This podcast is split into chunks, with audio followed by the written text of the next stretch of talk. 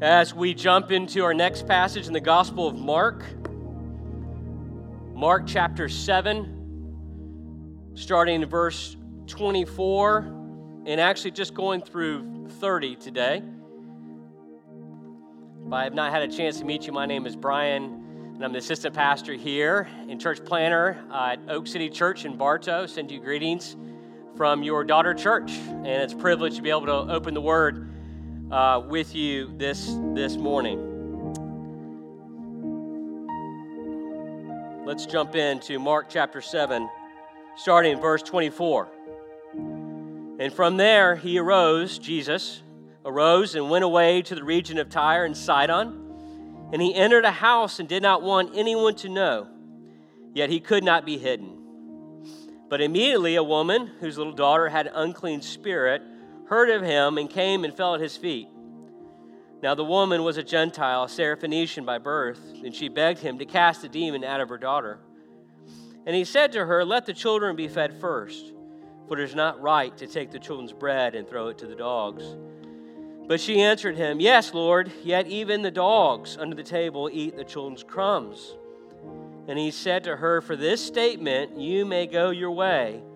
The demon has left your daughter and she went home and found the child lying in bed and the demon gone. This is the word of the Lord. Thanks be to God. Let me pray and ask for the Lord's blessing upon his word. Lord, thank you that you are good and you are gracious and you make all things new. Lord, teach us even now as we jump into your word. Lord, show us our brokenness, but show us your healing, show us your grace, show us your glory even more. We ask these things in Christ's name. Amen. You may be seated.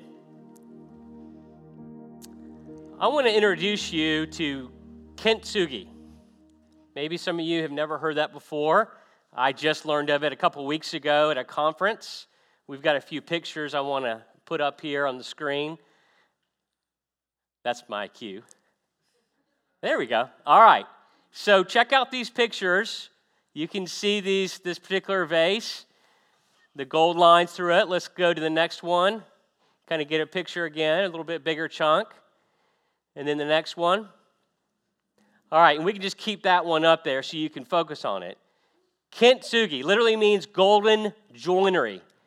This is ancient Japanese art where they take broken pottery, a vase or a bowl, and they put it back together with this special lacquer that's mixed with gold, uh, or a gold substance, looks like gold, or silver, or, or platinum. And notice in that, I mean, if, if we break something very precious and special to us, if we choose to try to repair it, usually we're trying to go with something clear so you don't see the cracks, right? But this type of art is highlighting the cracks, right? It's showing you every area that broke in all the different pieces, and it's highlighting the cracks and the brokenness through, in this case, the beautiful gold bonding agent. So the flaw is seen as a unique piece of the object's history, and now its new beauty. I just think it's such a beautiful, cool uh, type of art. Matter of fact, I, I, I found out that people love this so much that people are actually taking hopefully nothing priceless, right? But taking their pottery and they're breaking it just to do this because I love the color. I think that kind of defeats the purpose, but it just shows how much people are grabbing onto this. So, this was a very interesting type of art that I've learned about uh, recently. You know, as we've been going through the Gospel of Mark, uh, we have been witnessing how Jesus uh, has been touching people that, according to the ceremonial laws and according to the cultural laws, uh, are a lot like these pieces of, of broken pottery, at least in the eyes of the people around them. They're broken, they're needy. Uh, a lot of them have been cast aside from the society because they're unclean. They've been cast aside by the religious leaders because they can't worship, they're unclean. Uh, they've been marginalized.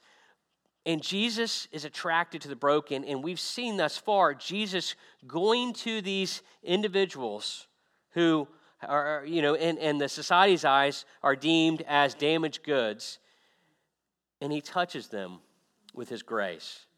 let me just remind you, and we haven't looked at all these here at Strong Tower, but thus far in the Gospel of Mark, we've looked at a, a, man with an unclean spirit. We'll see a little girl with an unclean spirit today. We've looked at the sick in general. We've looked at the demon possessed. We've looked at the disease. We've looked at the leper. We've looked at the paralytic. We've looked at tax collectors and sinners. We looked at a man with a withered hand. We looked at a woman who had an issue with blood. And we even looked at a dead girl.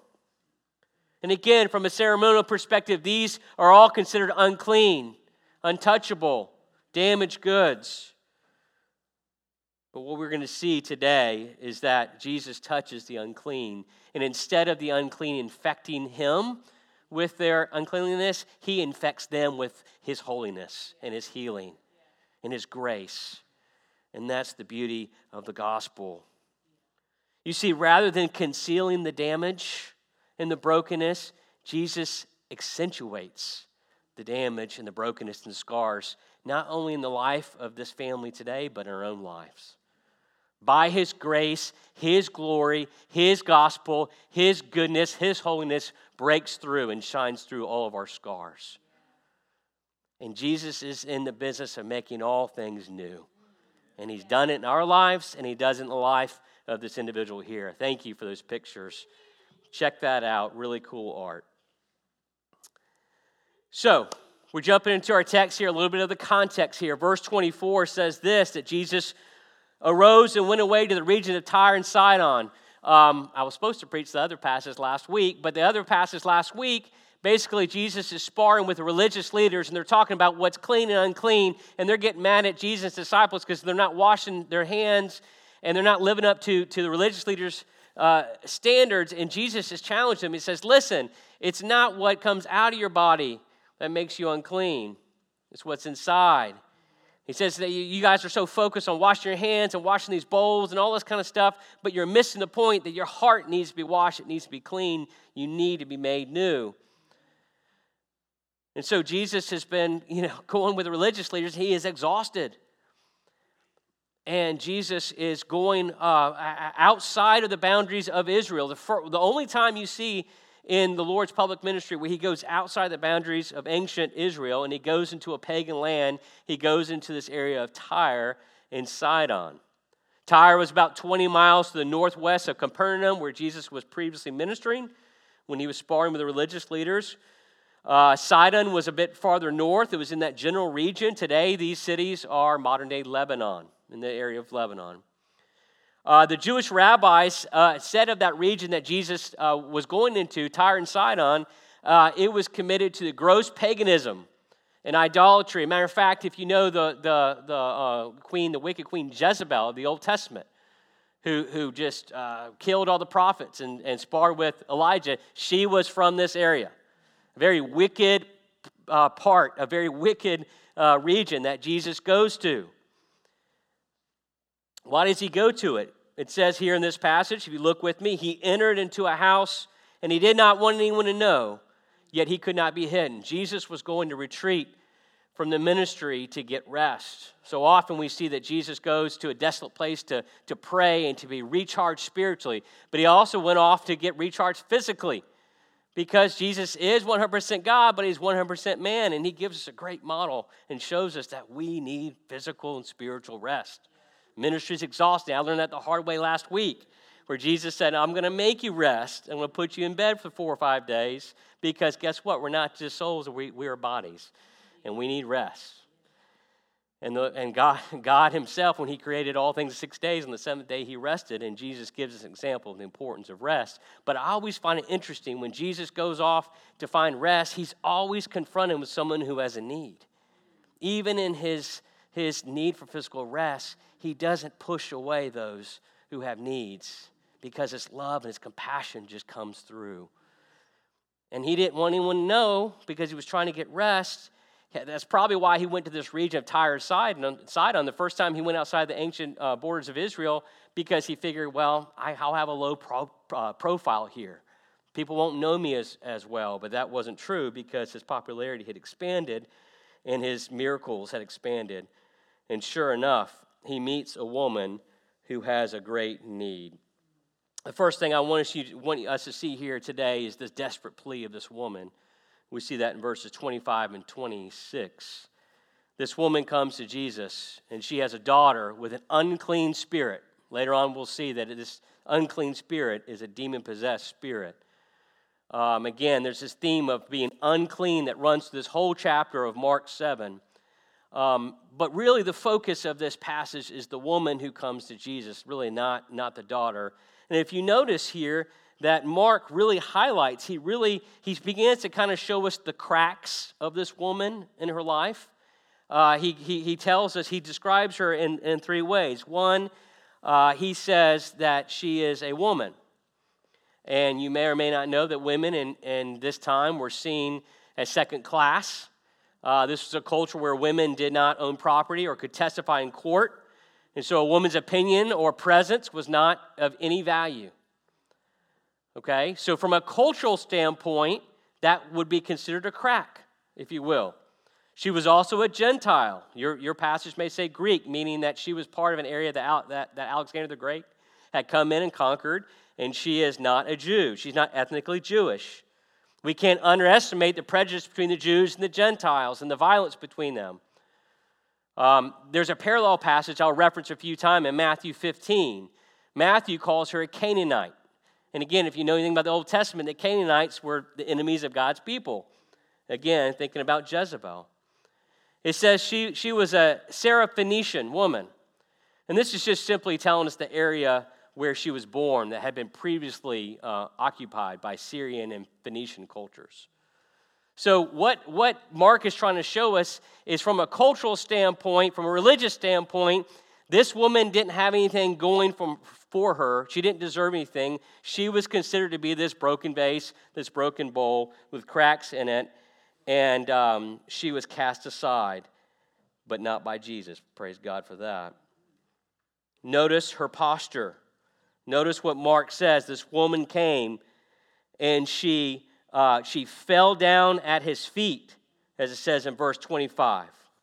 She was paying homage to a Jesus. She, was, she, she had heard about his reports, about what he had done, all of his healings. She was revering him for being this, this holy man who has holy power. So she falls down on her knees.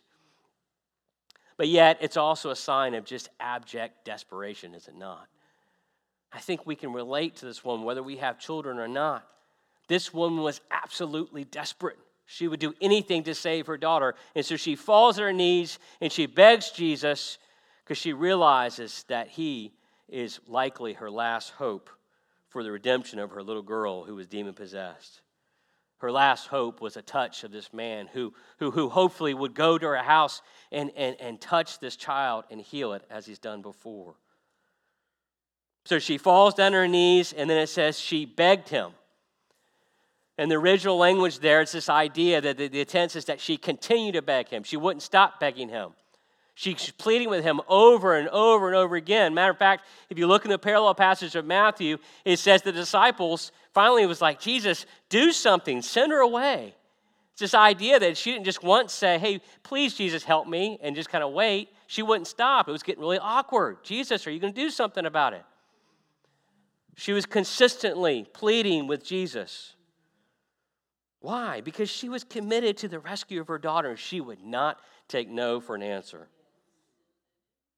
It's the second time we've seen a parent who is desperate for their child. Jairus, Jairus was the first one. Jairus was the president of the synagogue whose son was, was sick. He was going to die. Didn't have demon possession, but he had a fever or something that was going to die.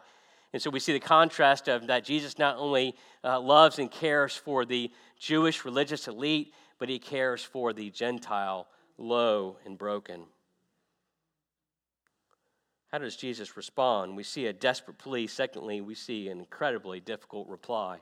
Look with me in verses 26 and 27. Now, again, it helps to parallel with Matthew chapter 15 because what this passage doesn't say is that Jesus was silent, but if you look in Matthew 15, uh, verse 23, it says, He did not answer her a word.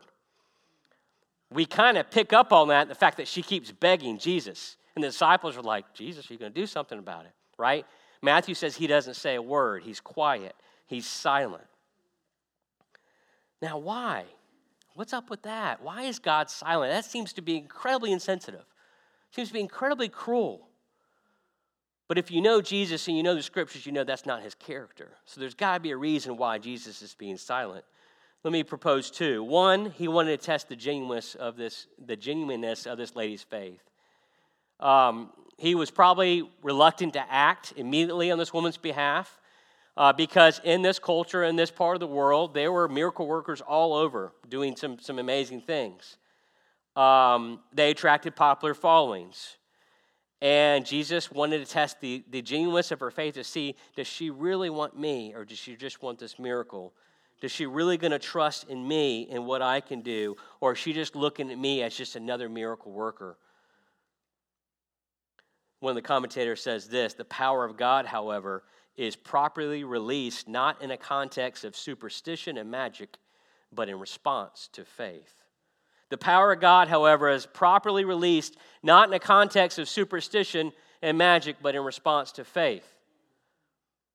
Right? Jesus didn't want this woman just to look at him as this magic prayer box, this magic prayer machine. Just, just, just do this for me. As, as desperate she is, there was something greater that Jesus wanted. And this leads into my second reason why I think he was silent. He wanted the woman to love him and have a genuine relationship with him. He wanted the woman, he wanted to love the woman and have a genuine relationship with her.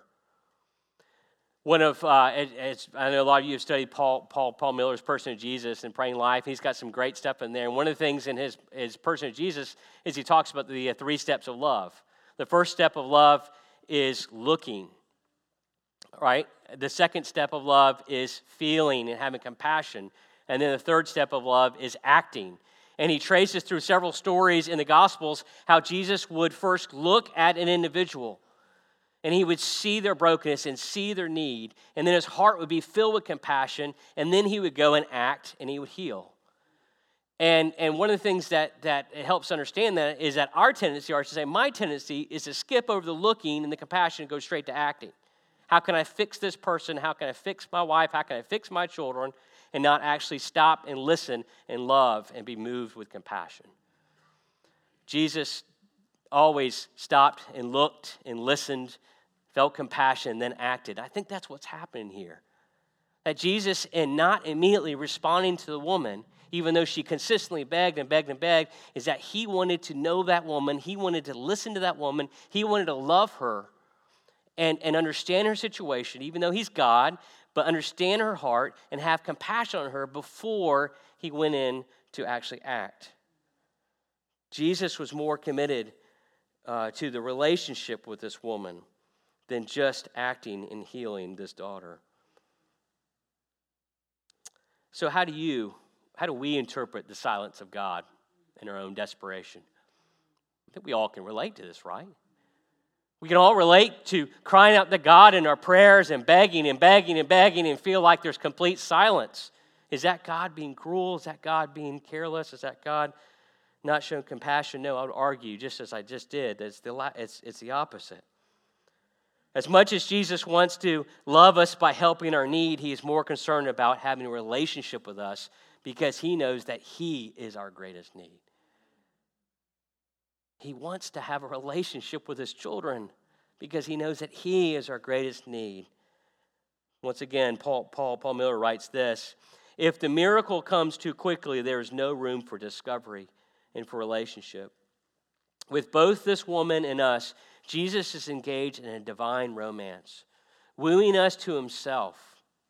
The waiting, that is the essence of faith, provides the context for relationship. Faith and relationship are interwoven in dance.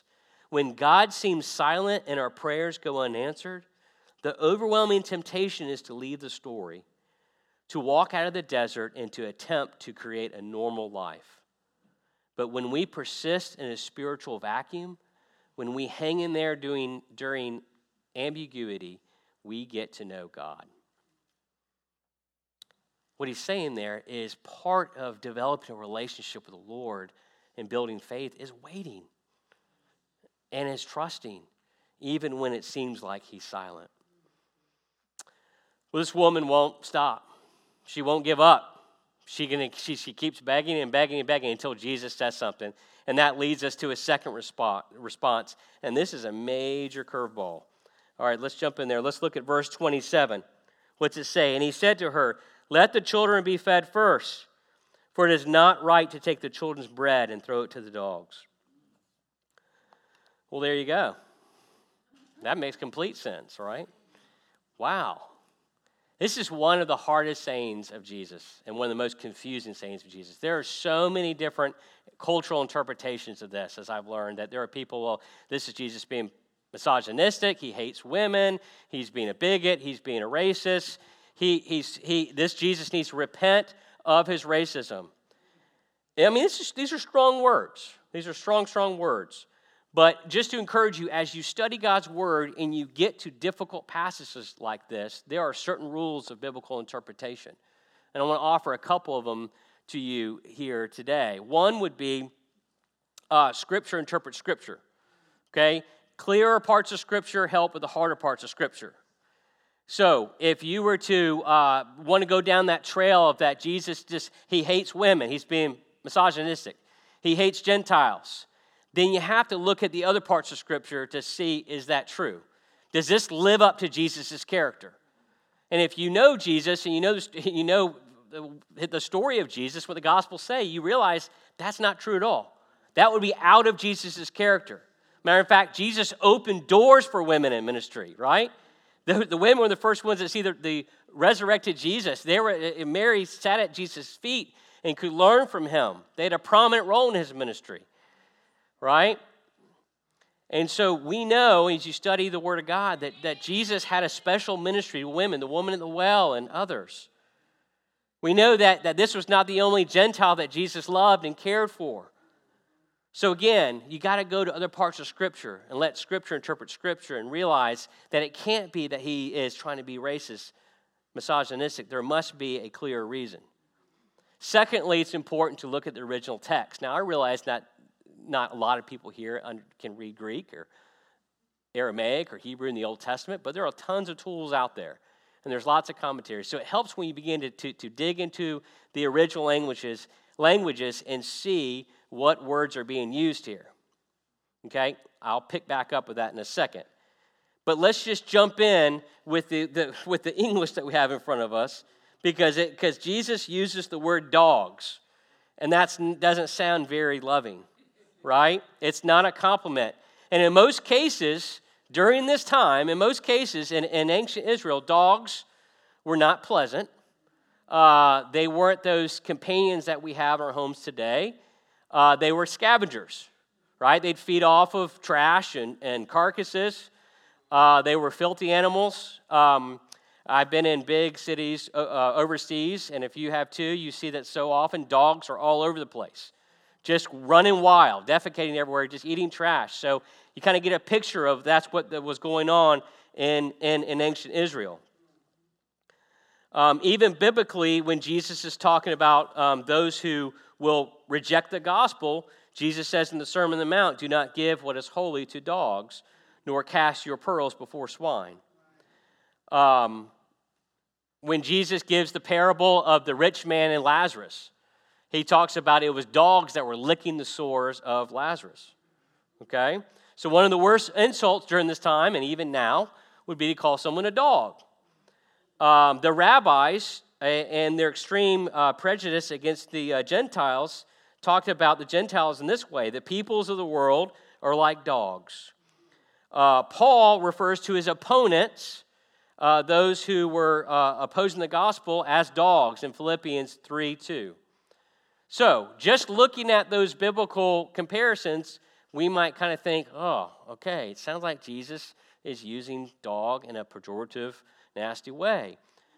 But the original language there has a little bit different word, and I wish our English came out with that a little bit clearer. The New King James Version has, I think, the best uh, translation. It says little dogs, because this is a different word from the general word dog. Okay? So the general word for dog, uh, chiron, is different from this word, chi, chi, excuse me, which means a small dog, a little dog, and it was the idea of a domesticated dog, much like what we'd have in our house today. So there were dogs like that. Matter of fact, I, it was probably Google listening in into my conversations or my studies, but a, a, uh, a podcast popped up on my phone talking about the domestication of dogs. I mean, come on, really? But it was cool. I actually listened to it, and it talked about how the archaeologists found the bones of ancient Israelites, and one of them holding a little dog, dead in the. Th- I mean, there you go, right? Unless the dog went after him, I don't know. But, but the point is that there was a distinction between the scavenger dogs and these domesticated dogs. And the word that Jesus used here is the latter. And I wish our translation here would, would give some more um, clarity on that. So it helps us at least initially realize okay, he's not trying to be cruel. He's not saying something about the dignity of this woman, but it seems like Jesus is talking about the priority of his mission and what he's trying to do. Now let's look at it again. He said to her, Let the children be fed first, for it is not right to take the children's bread and throw it to the dogs. So he's not saying, I'm not going to feed you, but he said there's a priority here. And what Jesus is saying here is that my mission here is to come and to reach God's people, the Jews, who would then go and reach, reach the Gentiles. Okay? Doesn't mean that you don't have any dignity, value, or worth. It just means there is a priority here, and my priority is to go to the Jews first. Okay? So whether you have dogs or not, I think you understand that. Um, I, I have, I've had two in, in, in my marriage, and uh, when my oldest son was our first child, um, and he was, you know, eating as a baby, of course, we teach him, you know, to not throw his food on the floor. But, you know, we'd say, no, no, and he would say, no, no, and what we do, he'd throw on the floor, right? Well, guess where my dog, Lady, my golden retriever, would sit? Right at the feet of his high chair because he knew my child was a sinner. He knew he was going to rebel, and he ate the crumbs right there, right? We get that. We understand that. Right? Now, it would be unusual and cruel if I was feeding my son Hudson at one years old and I'm doing the here's the airplane with you know his sandwich or whatever it was, and I fake him out and I throw it to my dog and let him eat it first, right? Why? Because the priority for me is to care and to feed my son, my child first. And then I'm going to feed the dog. As much as I love the dog, and I love that dog, it was difficult when that dog died, right? She was my first baby, but even though I had her longer than I had my children, my priority was my son. All right, so that helps us, right, to understand a little bit what Jesus is saying. What Jesus is saying is that there is a priority, there's an order here. Now, check out how this woman responds. Her determined faith. She doesn't even miss a beat, and she gets it. It's really cool. Look at, look at what she says. But she answered him, verse 28 Yes, Lord, yet even the dogs under the table eat the children's crumbs. So, this is the first time in the Gospel of Mark. No, it wasn't his disciples that understood his parables. It was the first time that this Gentile woman understood the purpose of his parable. She entered into the parable and she said, I know who I am and I know who you are. And she gives this incredible response, right? Throws down that royal flush and says, Yes, but I know your mission is not just for the Jews, it's for people like me. And I know you're here for me.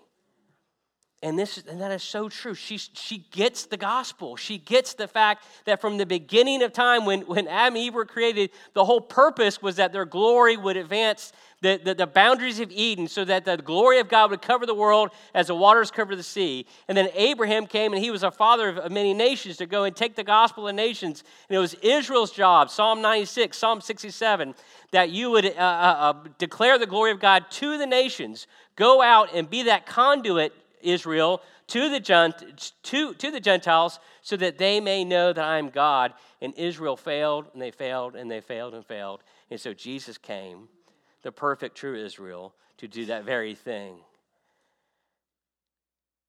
And then God's people finally get it. We see that in Pentecost and Acts.